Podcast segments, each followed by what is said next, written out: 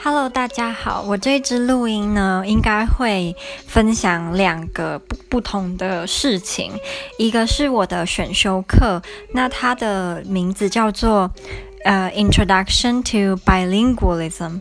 我自己是觉得很有趣啊，但我们班就是只有我跟我的好朋友选择这个选修，其他人都选不一样。而且我们选修课其实可以选的数量非常的少哦，结果。就是大家居然都没有选这个，我还蛮讶异的。那这个部分，我想我可能会在录音的后半部分享。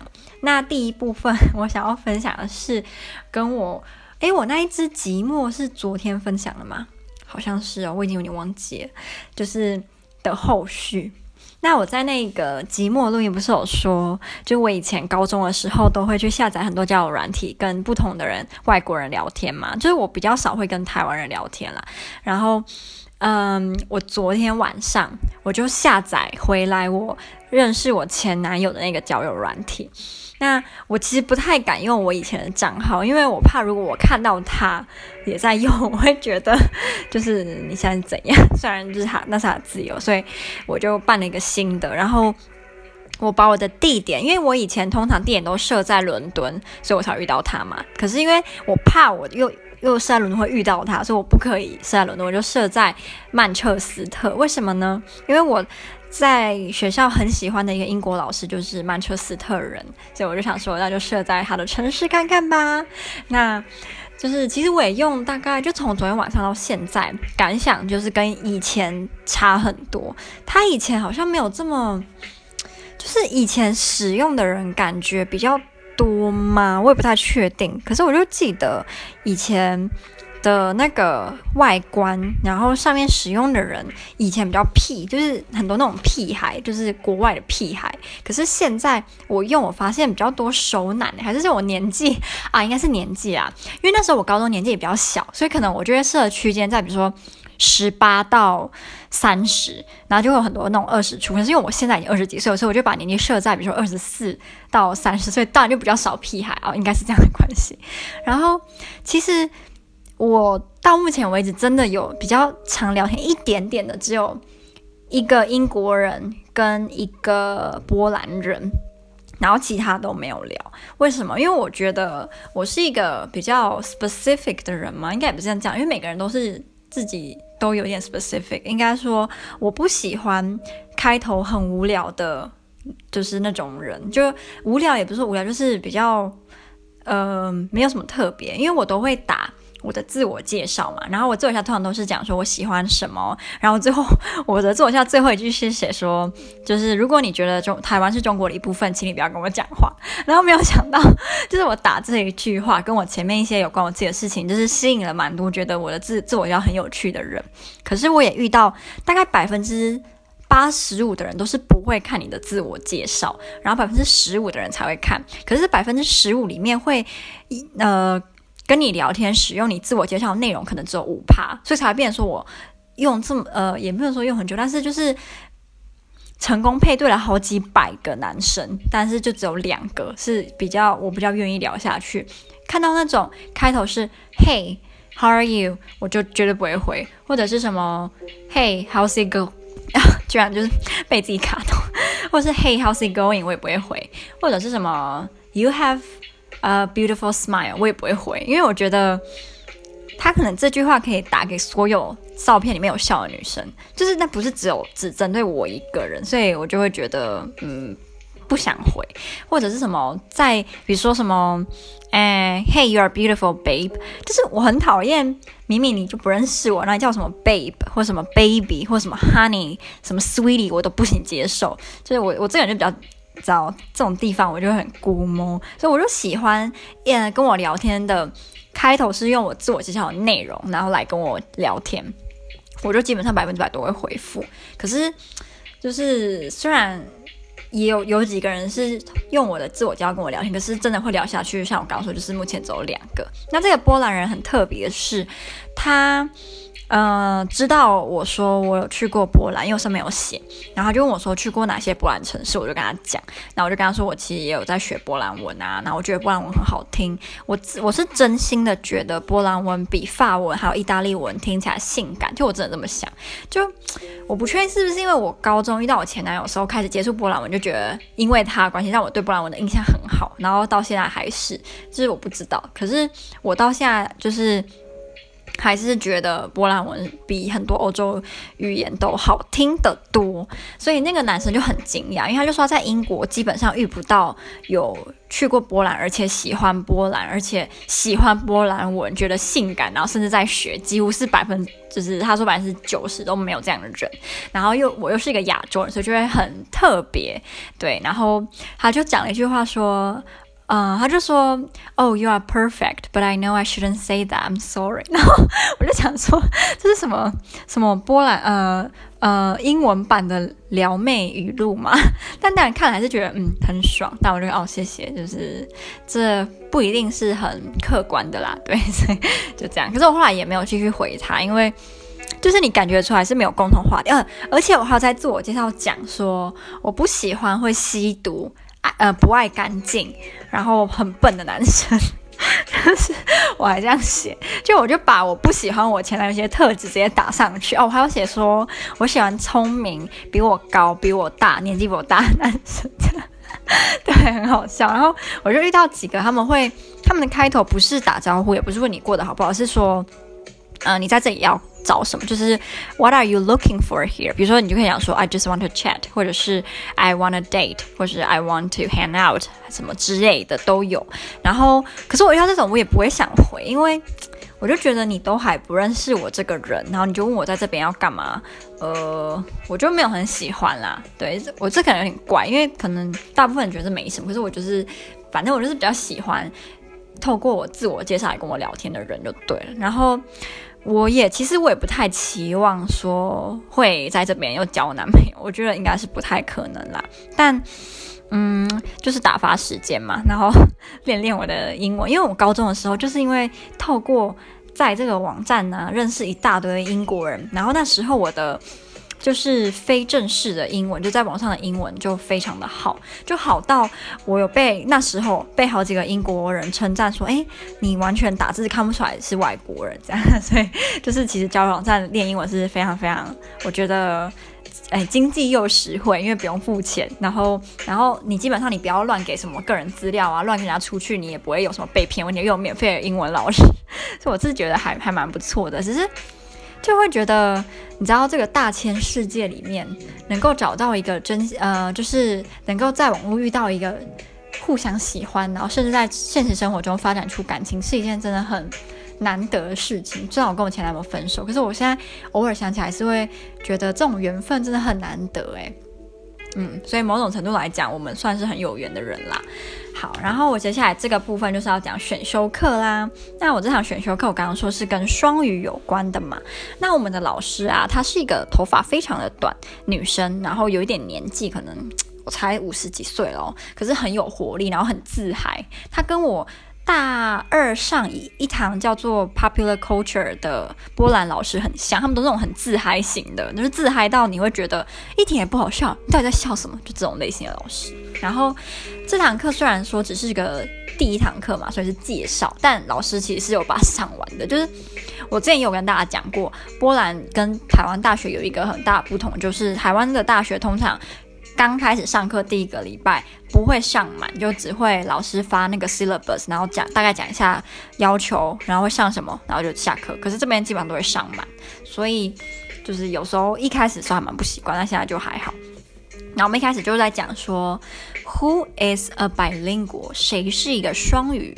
呃，双语者嘛，我不知道中文正确翻译是不是双语者。然后这个 bilingual 其实也是很有争议的哦。嗯，如果你没有仔细去想的话，可能不会就是知道说它其实是个很有很很有争议，然后定义非常难定义的一个字。在一九三三年的时候呢，bilingual 曾经被一个学者定义成 native-like control of two languages，但这个定义就让非常非常非常多大家一般会认为是百灵果的人变成不是了，因为你要把两个语言都变成是 native like 是很难，非常非常困难的。像我就觉得。我有时候就想台语，我是 native like 嘛，就听一方面我一定是，但是说我就不是 native like，但是你能说我我不是台语的母语者吗？好像也不是啊，就我是，所以其实我觉得百灵果真的是很难定义的一件事情。然后后来这个定义就变成是一个 maximum definition，就是最那个叫什么？最严格的百灵果的定义，可是他就当然会遭受很多批评啊。例如有人会说，perfect bilinguals are hard to find，就是真的很难找到两个语言都可以讲的跟母语人是一样好的，或者是通常。呃、，one language of a bilingual is stronger or dominant。通常你会讲两种语言的人，你的其中一个语言应该会比另外一个还要更强势，就是更你掌握度是更好的。假设对，假设啦，假设我以中文跟英文来讲，那我的中文的掌握度一定是比我的英文好，无论是发音，然后文法，然后单字量，绝对是大赢我的英文嘛。可是我觉得我自己应该还是算是一个白领果，就是用这个定义的话。至少我我会讲 Chinese 跟 Taiwanese 嘛，所以还是个百灵国。可是这个又会后后面会提到说，那 What is a language？就跟我前一堂课一模一样，就是 Taiwanese 到底是个 language 呢，还是一个 dialect？是语语言还是方言？因为如果你今天把台语定义成方言，那我就不是百灵国了。就用这个最严格的定义，就是要 native like 的话，那我就我就只是一个 monolingual，就是我只讲一种语言。可是又觉得这不符合大部分的人对双双语者的定义，对吧？然后。呃，后来就有一个比较广泛的定义，就是 minimal definition，就是 the speaker can produce complete, meaningful, 呃、uh, utterances in the other language，就是你只要能够创造出完整并且带有意义的句子，用另外一个语言，那你就是一个百灵果。所以我们老师就给了一个例子，例如你用英文说 bill please，就是我要结账。就这么简单哦，你就算是一个百灵果，英文跟老师以老师来讲，就是英文跟波兰文的百灵果。所以老师说，依这个定义呢，你只要会一个语言的五个单字，你就是那个语言会使用的人。只是说程度当然就是不呃不一啦。那我就想，诶，那日文我也可以算是就是懂啊，就日文随便讲五个都嘛一堆，然后韩文讲五个单字也可以啊。只是说你要有一个。Complete meaningful utterances 就比较没有那么容易。我觉得日文我应该是可以讲出五个就是有意义的句子，但韩文我就不太行。就我觉得那种很简单，什么谢谢你好，我爱你这种，这也是完整，但是就是感觉我自己也不好意思说什么，我会韩文，就是不可能。对，我这样讲就太不要脸了。然后，嗯，有一个学者他就定义说你，你在学一个新的语言的开始的那个阶段的时候，你可以把自己称为一个 incipient bilingualism，就是我也不知道 incipient 它的中文是什么，但是就是你虽然是刚学这个语言，但是你还是可以把自己称为一个百灵果，但是你是那种最初阶段的百灵果就对了。那 bilingualism 跟 multilingualism 又有什么不一样呢？大家一开始应该都会觉得 bilingualism 就是会讲两种语言嘛，那 multilingualism 就是会说两种以上。可是有人认为说，呃。就是有些人，他虽然就是只会讲一种语言，可是他他的脑袋中的知识，或者是他对这个这个语言的使用的能力，可能跟 bilingual 的人或是 multilingual 的人是一样的。然后就有另外一个人又说，就是呃，无论你是只会讲一种语言、两种语言、三种语言以上，你在就是 process 这些语言。的地方，大脑的地方都是同一个，所以根本就不要去管这个人他是会讲几种语言，因为无论他会讲几种，他那些语言的资料都是囤在同一个地方，同一个大脑的区域，所以根本就没有比较特别特殊的地方。对，就是有有人是这么觉得的啦。然后后来我们老师就有就是给我们呃知道一些百灵果。它用来分类的不同的方法，就比如说有有人会把你几岁开始学第二个语言，然后来做分类。例如就有所谓的 early bilingual、late bilingual、呃、simultaneous bilingual、sequential bilingual。那是什么意思呢？early bilingual 跟 late bilingual 基本上是一一组的，就是它有两种定义耶，一种是你只要在十一岁以前学第二个语言，那你就是 early 百灵国那十一岁以后就是 late 百灵国。但另外一个定义是以科学的角度嘛，其实两个其实都是科学，但是就是广泛来讲，这个好像比较准确。early 白灵果是三岁以前，然后 late 白灵果是六岁以后。因为有人说，如果你在三岁以前就是接触到某一个语言，那你就会是这个语言的完全的母语者。但也有另外一派的人认为是十二岁以前啊，就是这不太一定。可是我我自己是觉得十二岁前，然后可以把另外一个语言讲成 native，我觉得是不对的。因为大部分的台湾人应该都是十二岁以前学英文的吧？可是。也没有每个人都把英文讲 native 来，但当然啊，跟环境有关。如果你今天是住在英国，然后你十二岁以前开始接触英文，那可能就跟你在台湾不一样，对，所以字字也不太一样了。然后后面两个说的，呃，simultaneous bilingual 跟 sequential bilingual 什么意思呢？第一个就是你是同时学。这两种语言，然后在十一十一岁以前或是三岁以前同时学两种语言，那你就是所谓的 simultaneous bilingual。那如果你是先学第一个语言，学学到一个程度再学第二个，你就是 sequential bilingual。那老师在这个时候就有问我说，我认为我的台语跟中文是属于前者还是后者？那我自己是觉得是属于前者啦，因为我们家基本上爸爸妈妈都会。台台语中文交杂着讲，所以在我小的时候，他们就是这样啊。所以我觉得我应该是属于就是 simultaneous bilingual。然后其实后面还有蛮多，就是呃很有趣分那个双语的定义啊、呃。我讲其中几个就好了。另外一个是他用呃你第二个语言如何影响第一语言的那个程度来分，有所谓的 additive。bilingual 跟 subtractive bilingual，那这是差别在哪里呢？additive bilingual 就是你今天，比如说你你是台湾人，可是你移民到加拿大，那你在加拿大住的时候呢，他们不会强迫你要学英文，或是比如你在魁北克好了学法文，他们不会强迫你，反而会就是鼓励你要保留自己的语言，然后就是你可以学。当地语言没关系，可是你也不需要抛弃原本自己的文化跟语言，这样这是所谓的 addictive bilingual。那另另外一种 subtractive 就是你移民到那个地方，他会强迫你学他们的语言。老师就有给一个例子，就是德国。他说，如果今天你是一个移民的家庭，你到德国，通常德国的教育的人，他们都会强迫你一定要学德文。然后会跟你说，爸爸妈妈在家也不要跟小孩讲你们自己的母语，就是全部以德文为主。以色列也是这样。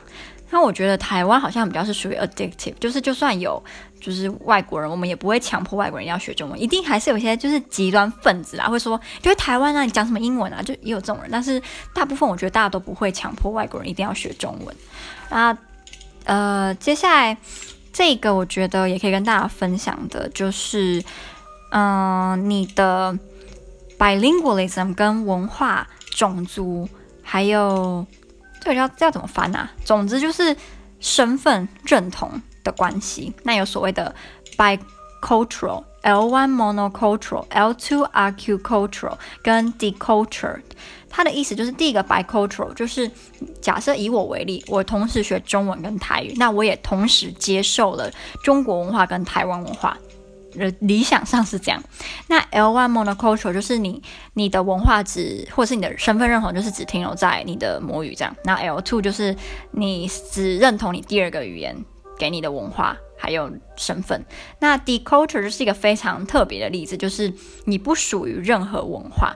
那大老师就想说，你们一定会觉得没有人是属于这边，他说有，他说他之前曾经遇过一个。白俄罗斯的学生，他就问他说：“你觉得你是属于哪一个国家？”那他就说他不属于任何国家，他是就是没有任何国家的。那这个就很容易发生在苏联解体之后的很多国家，他们原本可能就是你知道是属于苏联的，那就苏联突然就解体了，他们就不知道哎，我的国家在哪？其实我觉得台湾也蛮像的，因为很多人就也会想说，我到底是中国人，我还是台湾人呢？真的有所谓台湾文化吗？还是走中国文化？就是我觉得台湾有些人应该也是属于。这种所谓的 deculture 的的范围之内，好，那就跟大家分享到这里啦。刚好，二十分钟哎，我是不是刚好一个十分钟一个十分钟啊？我其实已经忘记我第一部分讲多久，就是有关交友软体的部分。不过我觉得应该蛮有趣的啦，因为我那个前一个录音啊，出意料的还蛮多人听的，这大家对于这种前男友啊什么回头草好像都很有兴趣，就蛮有趣的。